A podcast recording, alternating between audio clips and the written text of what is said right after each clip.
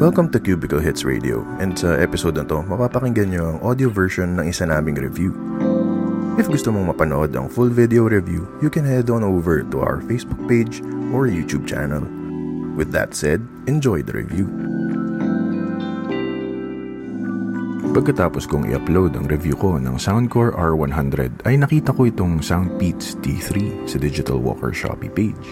Siyempre hindi ko kayo nakalimutan at naglagay ako ng link sa baba kung saan ko ito nabili. Kung mapapansin nyo, walang Soundbeats sa channel natin kasi hindi ko ito masyadong pinapansin. Naiisip ko lagi na baka isa na naman tong murang earphone na overpriced.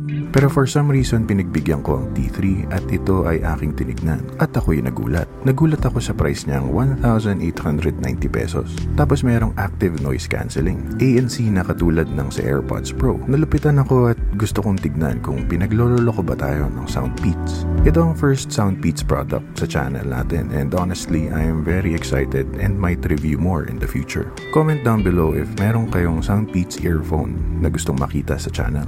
Sa box, makikita natin ang manual na makapal, earphones, at sa maliit na box, ang extra ear tips at USB Type-A to C. Mabilis lang ang unboxing natin dahil earphones ang binibili natin dito at hindi ang box.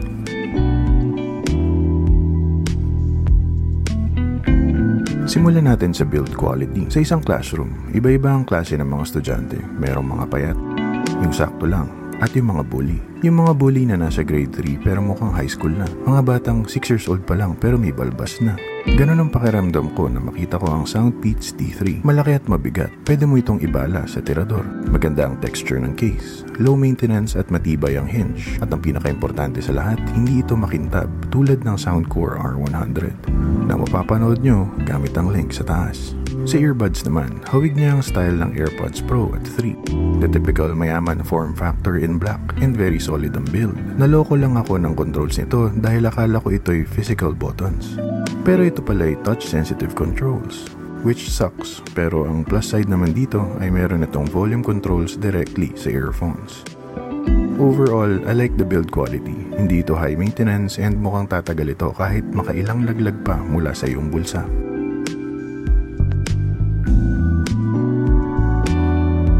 Tulad ng R100, pinagmamalaki rin ng Soundbeats T3 ang kanilang clear calls na feature. Sobrang confident nila ay nakaprint pa ito sa box. Sa ganitong presyo, wala akong masyadong inaasahan. Pero sino nga ba ako para magsabi kung anong okay sa hindi? Pakinggan niyo ang sample at kayo na ang humusga. Tulad ng R100, pinagmamalaki rin ng Soundbeats T3 ang kanilang clear calls na feature. Sobrang confident nila ay nakaprint pa ito sa box. Sa ganitong presyo, wala akong masyadong inaasahan. Pero sino nga ba ako para magsabi kung anong okay sa hindi? Pakinggan niyo ang sample at kayo na humusga. Honestly, I did not expect much sa price. And I was right. Though hindi naman tunog robot masyado ang aking boses, napansin ko lang na mas madalas ang pag-pop in and out ng aking boses. And mas magiging malala pa to pag nakasagap ng ibang boses ang microphone ng Soundbeats T3 mula sa background. Overall, I can confidently say na basura ang microphone nito. If mahilig ka manakit ng tenga ng iba, ay para sa ito. Pero kung hindi naman, maghanap ka na lang ng iba.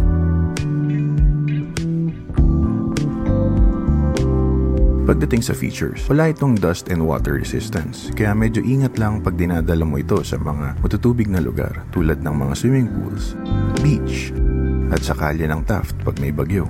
Kumpara sa mga earphones sa ganitong price point, meron itong active noise cancellation at meron itong tatlong modes, ang transparency mode, ANC off, at ANC on.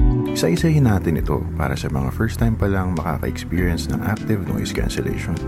Simulan natin sa transparency mode. Ang Soundbeats T3 ay in-ear headphones at pag suot mo ito ay halos wala ka nang maririnig. Andito ang transparency mode para madinig mo yung mga nagpapapasa ng bayad sa jeep, mga announcement sa LRT at kung hino-hold up ka na sa baklaran. Ito ay para madinig mo ang paligid mo at makaiwas sa aksidente. Okay to para sa mga middle child at mga bunso na mahilig sa earphones pero laging inuutusan ng nanay. May enjoy mo na ang music mo nang hindi nakakaligtaan ng mga utos ni mommy. For me, Ito ang pinaka-highlight ng earbuds na to dahil kaya niyang pantayan ang transparency mode ng mga mas mahal na earbuds sa market. Hindi ko lang gusto yung tunog ng boses ko sa transparency mode pero ang pasok ng ibang tunog ay mas natural pa kaysa sa mga 6 to 8,000 pesos worth na earphones. Huawei. Ang susunod na mode ay ANC off. Pag naka-off ang ANC, naka-off rin ang transparency mode. Ito ang mode kung saan magagamit mo na lang siyang parang normal na in-ear headphone. Okay ito pang save ng battery at pag nag-aaway kayo ng jowa mo. And last but not the least, ANC on. Pag ito ay naka-on, dapat mababawasan ang mga mabababa at repetitive na tunog sa paligid mo. Tulad ng mga pag-ungol ng electric fan, aircon, at ng mga motor na tunog lata. Let's be real, hindi ito AirPods Pro. Pero happy ako na kaya niyang pantayan ang basurang ANC ng Huawei FreeBuds Pro. Pagdating naman sa connection, matibay ang connection nito. Kahit nasa bulsa or nasa bag, ay wala naman kaming na-experience na random disconnects during our testing. Sa latency naman, dito ako medyo na-disappoint. Pagdating sa YouTube at Netflix, meron kang makikitang slight delay. Pero mapapansin mo lang ito pag hinanap mo and masalata ito pagdating sa mga Android devices compared sa iPhone. Pero pagdating naman sa Instagram Stories and Reels, mararanasan mo ang sobrang delay ng audio na parang yung mga kaibigan mo ay cast ng Meteor Garden. Sinubukan ko ito sa Android and ganun rin kalala if not mas malala pa ang delay. Para sa akin, bearable na ito. Hindi ito ideal pero kaya pa namang tiisin. Lalo pa if music ka lang. If mapagpasensya ka and mapagtiis, ay okay naman ito.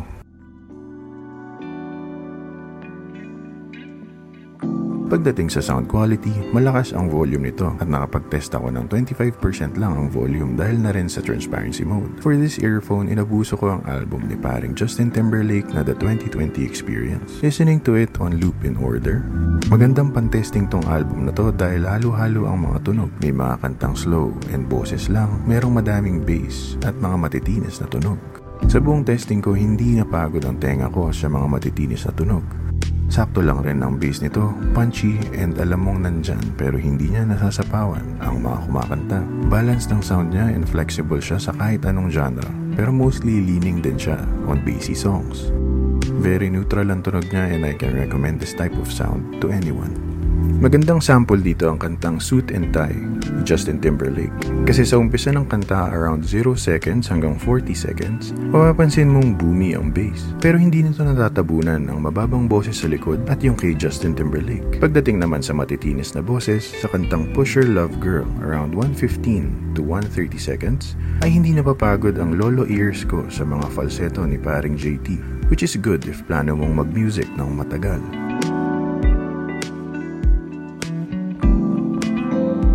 Sabi ko nga, aanhin mo pa ang itsura at ganda ng sound quality kung 15 minutes pa lang ay dapa na ang earphones mo. Para sa mga earphones ngayon, dapat umabot man lang sila ng 3 hours of battery life para matawag na matinong earbuds. Anything less is not acceptable. Ang earphone na to ay may pangakong 4 hours playtime pag naka-on ng ANC at 5.5 hours naman pag naka-off. Kaya namang i-charge ng case ang earbuds ng 2 times giving it around 17 to 19 hours of total battery life.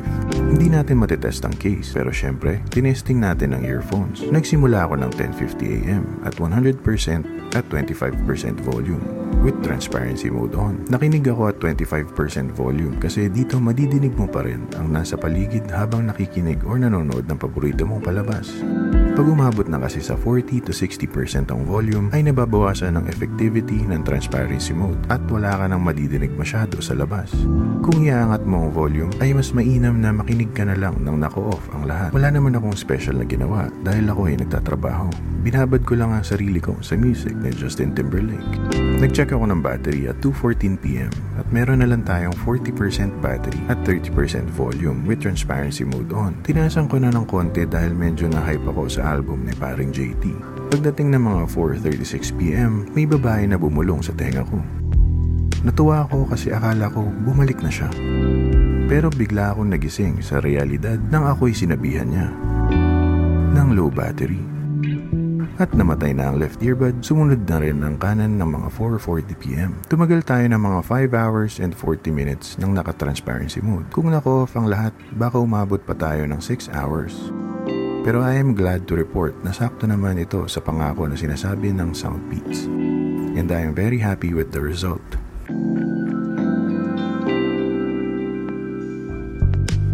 In conclusion, Personally, I like the design of the earphones.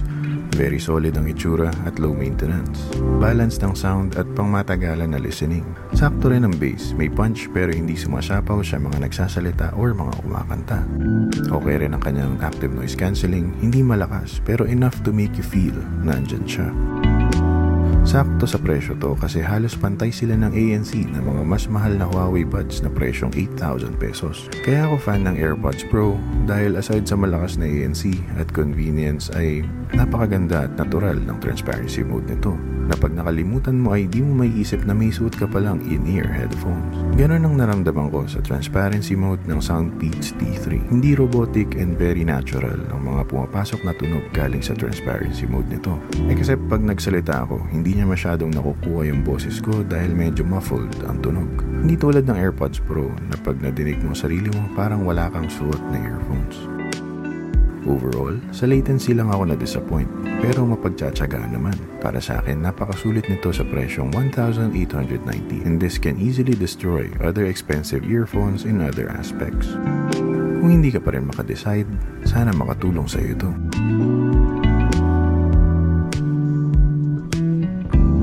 Bumili ka nito kapag maingay sa paligid mo. Hindi kasing lakas ng AirPods Pro ang ANC nito. Pero kung maingay talaga sa bahay nyo, every bit of noise cancelling will help.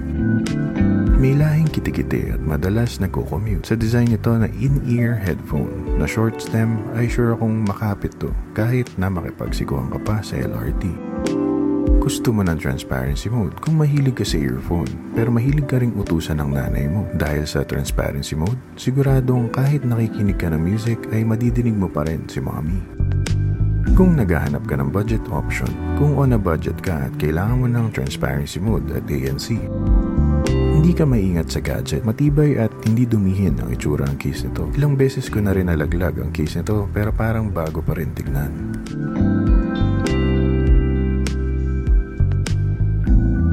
Huwag kang bumili nito kapag gusto mo ng earphone na hindi in-ear headphone tulad ng AirPods 3 na mapapanood mo gamit ang link sa taas.